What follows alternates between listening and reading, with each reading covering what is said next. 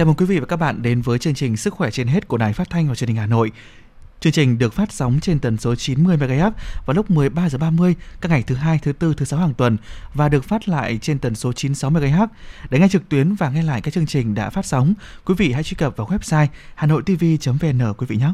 Thưa quý vị, Bộ Y tế biết chiến dịch tiêm chủng COVID-19 triển khai trên quy mô tất cả các địa phương, điểm tiêm ở các xã, phường và lưu động, ứng dụng công nghệ thông tin theo dõi. Ngoài tiêm chủng tại các điểm tiêm đã triển khai lâu nay, lần này có khác là thêm các điểm tiêm lưu động tại nhà máy, trường học và một số khu vực để đảm bảo người dân được tiếp cận vaccine một cách thuận lợi nhất và dễ dàng nhất. Chiến dịch tiêm chủng lần này có sự tham gia của các bộ ngành, đặc biệt là các bộ quốc phòng, công an, thông tin và truyền thông, giao thông vận tải cùng Bộ Y tế. Mục tiêu điểm sức khỏe hôm nay, chúng ta sẽ cùng đề cập đến vấn đề này. Thưa quý vị, khi về già, con người ta càng dễ mắc nhiều bệnh, nhất là những bệnh liên quan đến răng miệng. Những bệnh về răng miệng còn có tác động xấu gây ảnh hưởng nhiều tới sức khỏe của các bộ phận khác trên cơ thể, từ đó làm giảm sút chất lượng cuộc sống. Chuyên gia của chương trình sẽ đưa ra lời khuyên về cách chăm sóc răng miệng đúng cách trong mục Vui khỏe tuổi vàng. Còn với mục Bí mật hạnh phúc, chúng ta sẽ cùng nghe câu chuyện của một người phụ nữ đã 8 lần chiến thắng căn bệnh ung thư. Bây giờ, chúng ta sẽ cùng điểm qua những thông tin y tế qua tổng hợp của phóng viên Sức khỏe trên hết.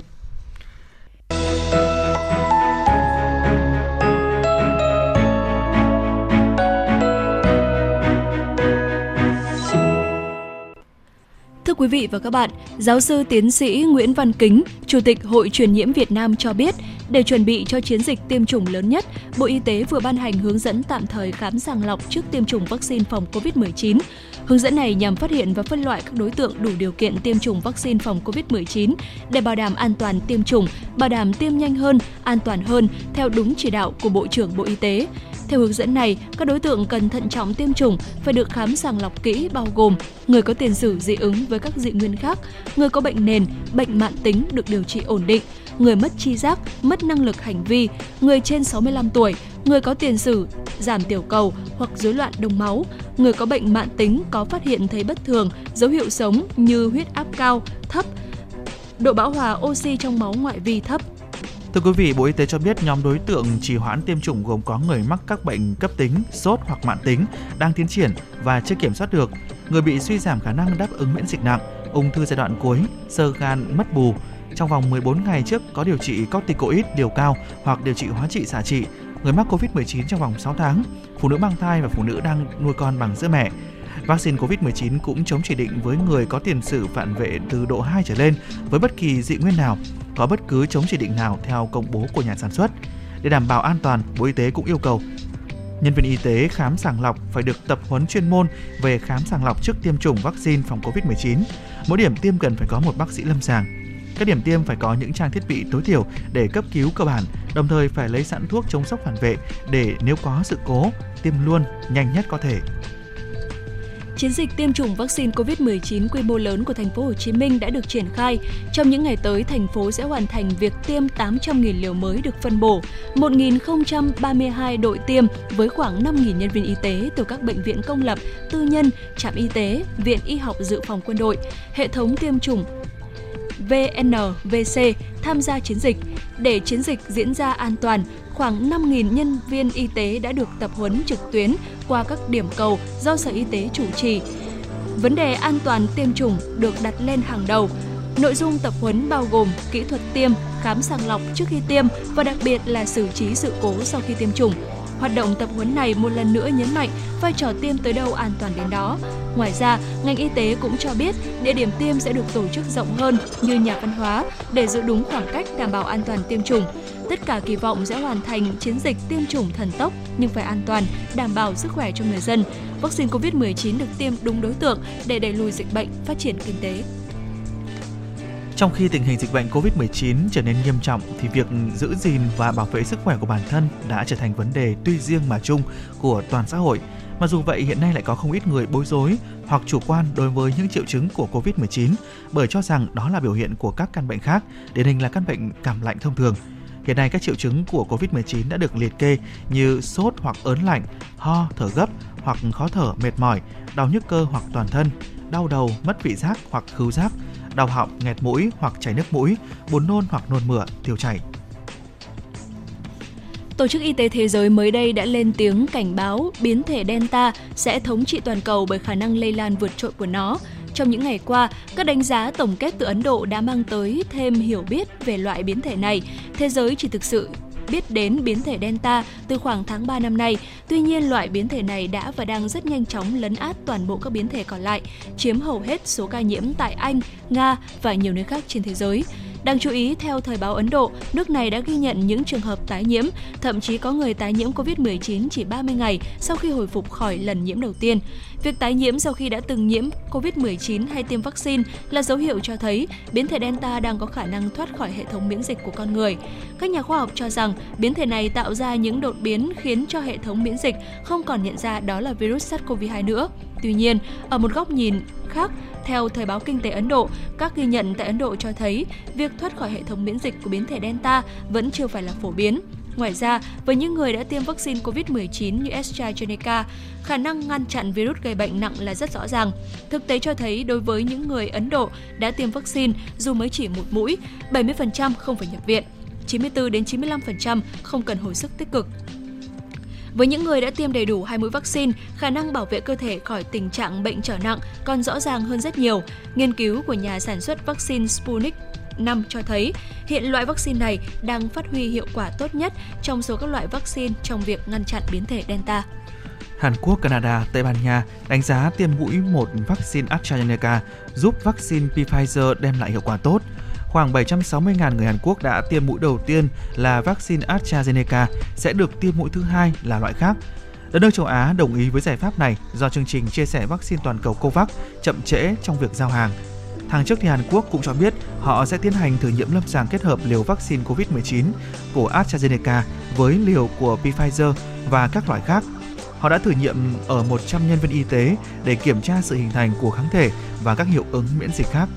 Một số quốc gia, bao gồm cả Canada và Tây Ban Nha, cũng chấp thuận việc pha liều như vậy.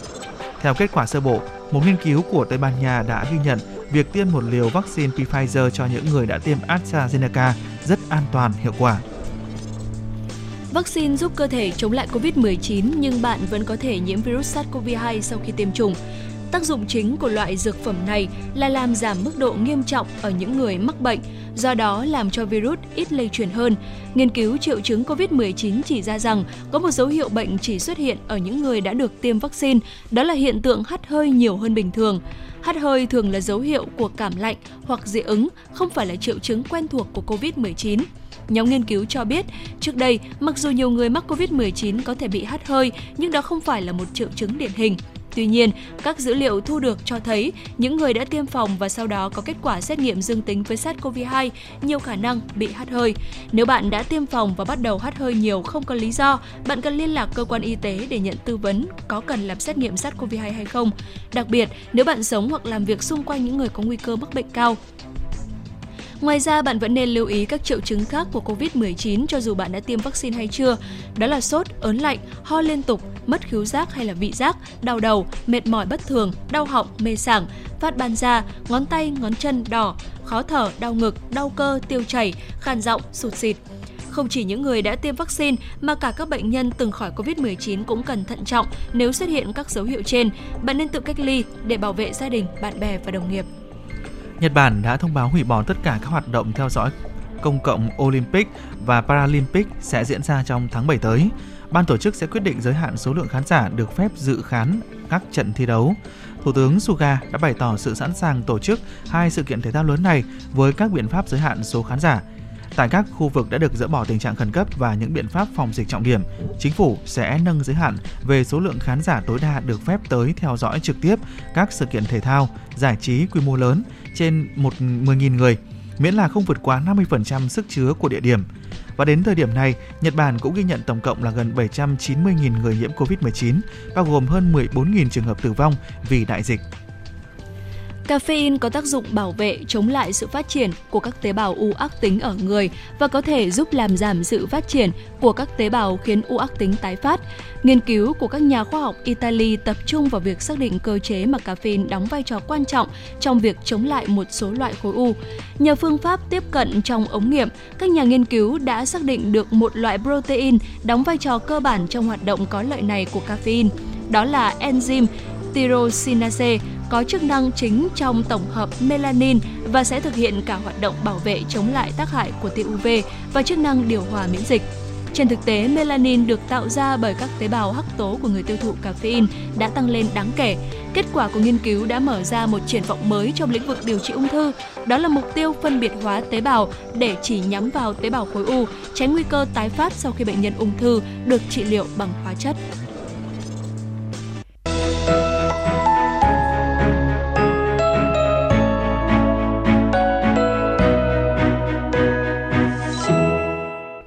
Thưa quý vị và các bạn, sau khi Bộ Chính trị có kết luận về một số nhiệm vụ trọng tâm tăng cường công tác phòng chống dịch COVID-19 và phát triển kinh tế xã hội trong những ngày qua, việc tìm kiếm nguồn cung vaccine phòng COVID-19 tiếp tục được đẩy mạnh.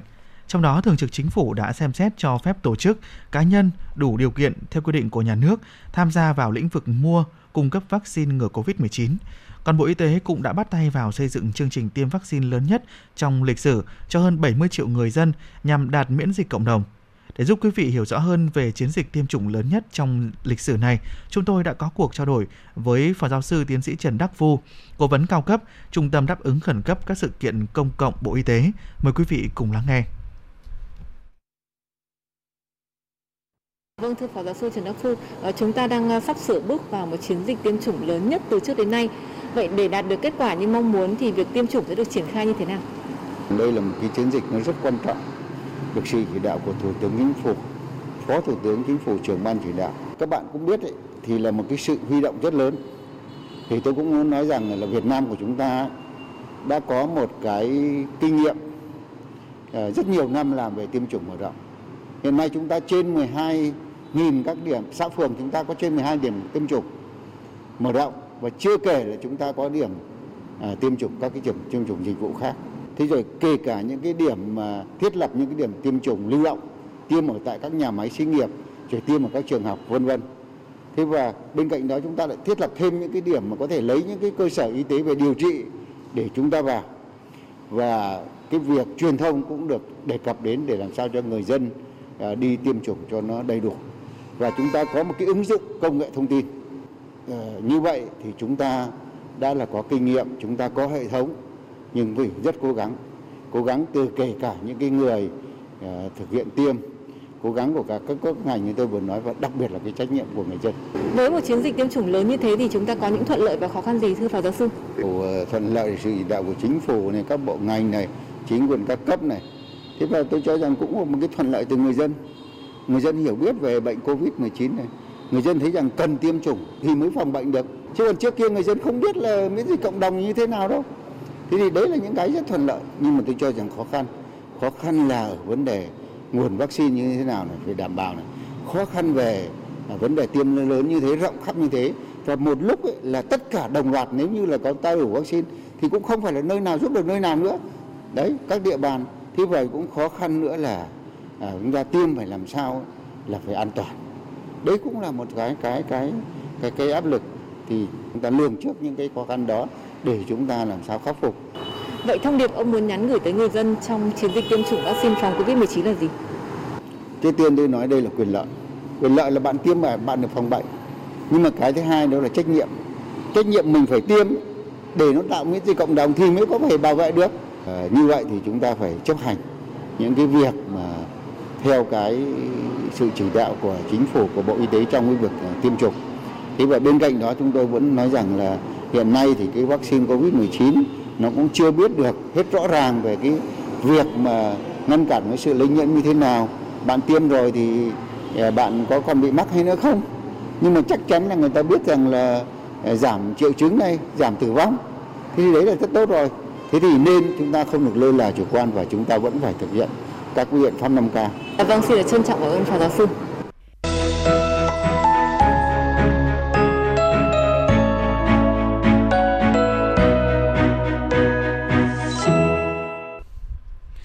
Thưa quý vị, răng miệng là cửa ngõ của bộ máy tiêu hóa. Nếu chăm sóc không tốt sẽ ảnh hưởng đến sức khỏe toàn thân. Người cao tuổi thường có nguy cơ mắc bệnh về răng miệng cao. Việc chăm sóc răng miệng cần được chú ý. Theo thời gian, sức khỏe răng miệng của người già ngày một giảm sút đi. Hàng loạt các vấn đề về răng như lão hóa, thoái hóa niêm mạc miệng, khô miệng, răng đổi màu, lung lay. viêm nha chu sẽ đồng loạt xuất hiện, gây đau nhức và cản trở sinh hoạt của người già. Không chỉ vậy, việc sử dụng đồng thời nhiều loại thuốc cũng làm sức đề kháng của người cao tuổi giảm sút, làm nặng thêm các bệnh về răng miệng. Trầm trọng hơn, có người còn bị ung thư miệng, ảnh hưởng trực tiếp tới tính mạng. Trong đó, sâu răng và viêm nha chu là hai bệnh răng miệng phổ biến ở người cao tuổi, là nguyên nhân gây ra 98% những trường hợp người cao tuổi mất răng. Vậy làm thế nào và nguyên nhân do đâu khiến nhiều người cao tuổi nước ta mắc bệnh răng miệng như vậy? Chúng ta hãy cùng nghe ý kiến của các bác sĩ chuyên khoa, bác sĩ răng Nguyễn Phú Hòa ngay sau đây.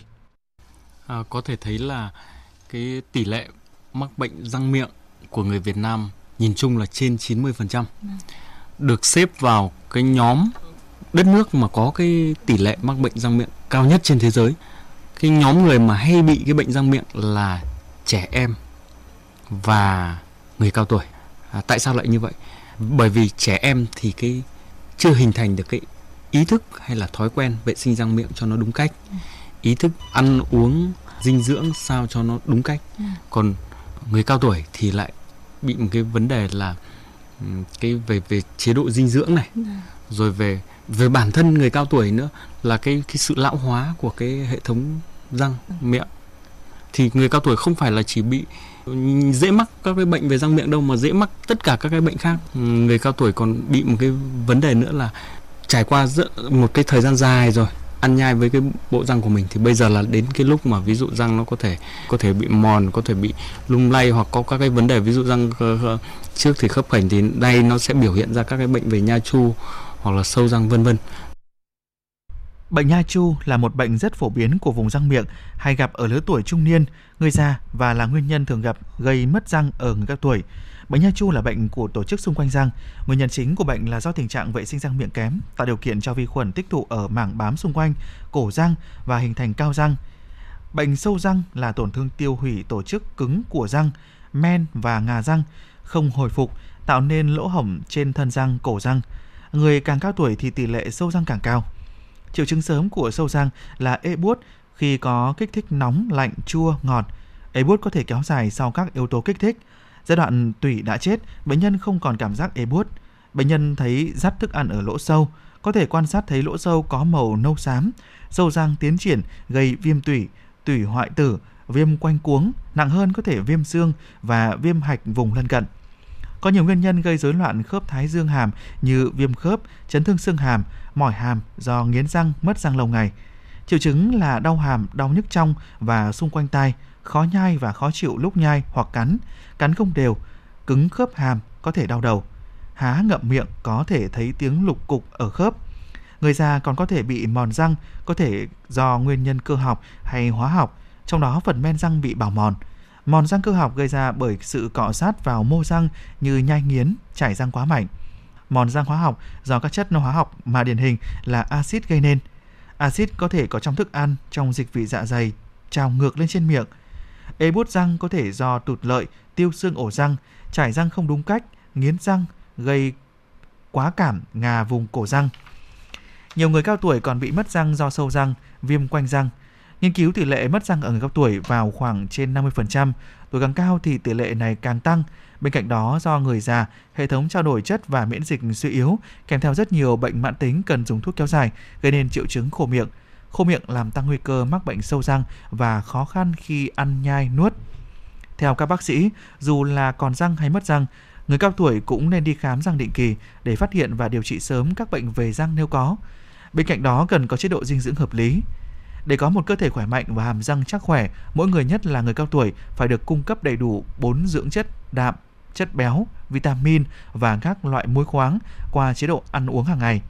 Trong bữa ăn hàng ngày nên có sự góp mặt của những loại thực phẩm như tôm, cua, thịt bò, đậu phụ, dầu thực vật, các loại rau xanh, trái cây. Bác sĩ Nguyễn Phú Hòa đưa ra lời khuyên. Về cái cách chăm sóc răng miệng cho phù hợp ấy thì đầu tiên là Uh, nói về chế độ dinh dưỡng thì vâng. phải ăn ờ, đầy đủ chất dinh dưỡng rồi vitamin vâng. rồi thì uh, vân vân thì bây giờ thì đến cái cách chăm sóc răng miệng như nào thì đầu tiên là phải biết cách chải răng cho vâng. đúng chải răng mà nhẹ nhàng thôi thời điểm chải răng ví dụ buổi tối trước khi đi ngủ sau đấy là không có ăn gì nữa ừ. buổi sáng sau khi ăn sáng sau đấy không có ăn nữa ừ. hoặc là sau các bữa ăn Đấy, chải răng 2 đến 3 lần một ngày phải giữ gìn vệ sinh răng miệng cho thật là sạch. Và một cái điểm nữa uh, cần quan tâm là uh, đi khám răng miệng định kỳ. Không có bệnh gì cũng đi khám. 6 tháng hay là 3 tháng một lần đi khám để phát hiện sớm và điều trị kịp thời Thưa quý vị, những tổn thương ở khoang miệng không chỉ cản trở quá trình tiêu hóa thức ăn mà nó còn ảnh hưởng tới sức đề kháng, tinh thần cũng như chất lượng cuộc sống của người cao tuổi. Vì thế dù răng bị mất vì bất cứ lý do gì thì người cao tuổi cũng nên đến nhà sĩ khám và phục hình răng sau đó một tháng. Nếu để lâu, các răng sẽ bị xô lệch, làm mất khoảng trống của răng đã mất, đồng thời gây xáo trộn khớp cắn, khó trải răng sạch. Khi đã có răng giả nên chăm sóc chúng thật kỹ, trải răng hàng ngày như răng thật. Nếu dùng răng giả kiểu tháo lắp nên tháo ra lúc nghỉ ngơi hoặc đi ngủ để niêm mạc ở hàm được thoáng, máu lưu thông dễ dàng. Hàm giả tháo ra nên được vệ sinh sạch sẽ, ngâm vào một ly nước nguội có nắp đậy, tốt nhất là ly thủy tinh.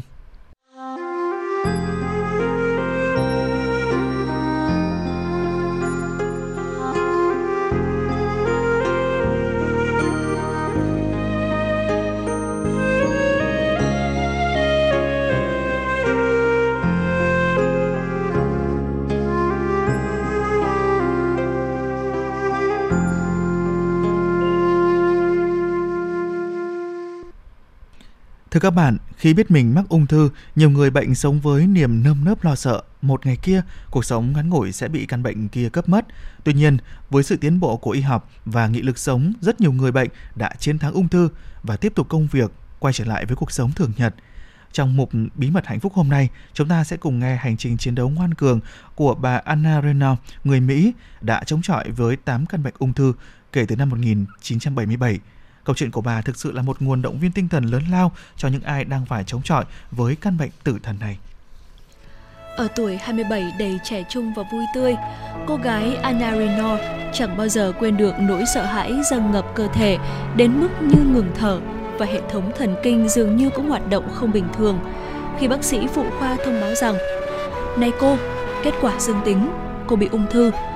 Rồi bất chợt, một suy nghĩ xuất hiện trong đầu cô bà ngoại cũng được chẩn đoán khi còn trẻ rồi qua đời vài tháng sau đó. Thực ra lúc đó bà không trẻ như mình, nhưng liệu mình có chết sớm hay không? Đó là lần đầu tiên Anna biết đến ung thư. Khi bác sĩ nói về việc cô bị ung thư lần thứ hai, mọi thứ cũng chẳng đỡ hơn gì cả. Nhưng ít nhất cô đã thở và nghĩ được.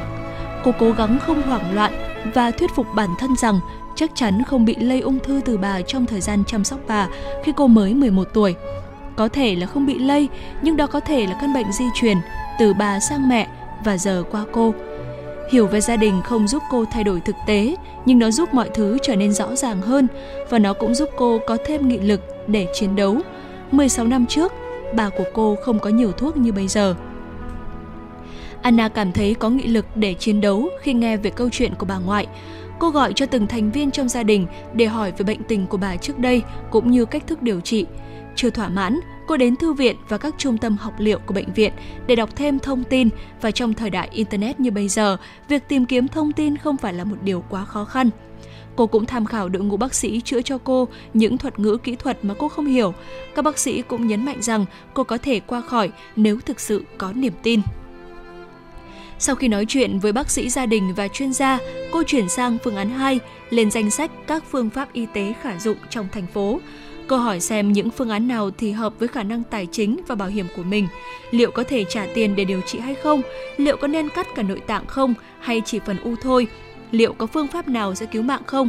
Xem xét mọi phương án cẩn thận và chọn phương án tốt nhất là hết sức quan trọng. Anna luôn sẵn sàng cho cuộc chiến này.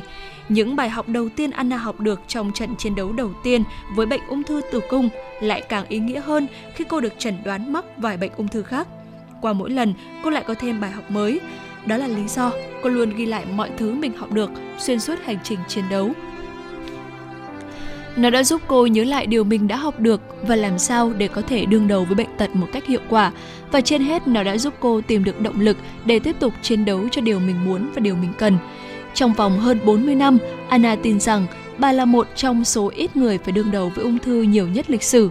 Không phải một, hai lần chiến đấu, mà tổng cộng là 8 lần. Và may mắn thay, bà đã vượt qua tất cả. Đó là một trận chiến dài và bà là người sống sót. Các bác sĩ đã chăm sóc hết sức tận tình cho bà trong suốt thời gian dài đằng đẵng. 8 lần chống chọi với căn bệnh ung thư là ngân đó lần bà cảm nhận cái chết đang ngấp nghé bên đời mình. Biết bao lần bà Anna tưởng chừng như mình không qua khỏi với những cơn đột quỵ, những lần đau đớn tột cùng và bao lần nước mắt rơi trên giường bệnh. Nhưng nhờ có niềm tin, lòng kiên cường, bà đã vượt qua tất cả. Đi qua những đau thương, bà biết mình đã học được nhiều điều chứ không chỉ có mất mát. Qua 8 lần chống chọi với căn bệnh ung thư, bà đã trở thành chiến binh ngoan cường không gì khuất phục. Theo bà Anna, chẳng có con đường hầm nào là bị bịt kín cả, cứ cố gắng đi đi, rồi sẽ thấy chút ánh sáng của cuộc đời. Vâng thưa quý vị, tại Việt Nam cũng đã ghi nhận nhiều trường hợp người bệnh chiến thắng ung thư hàng chục năm và có một cuộc sống khỏe mạnh an vui, luôn tuân thủ phác đồ điều trị của bác sĩ, giữ tinh thần lạc quan và ý chí kiên cường, không bao giờ chịu bỏ cuộc. Đó là điều tất cả các bệnh nhân cần thực hiện để vượt qua được bệnh tật. Đến đây chương trình Sức khỏe trên hết xin phép được khép lại. Cảm ơn sự đồng hành của quý vị trong suốt 30 phút vừa qua. Thân ái chào tạm biệt trôi thật nhanh để cho lòng tôi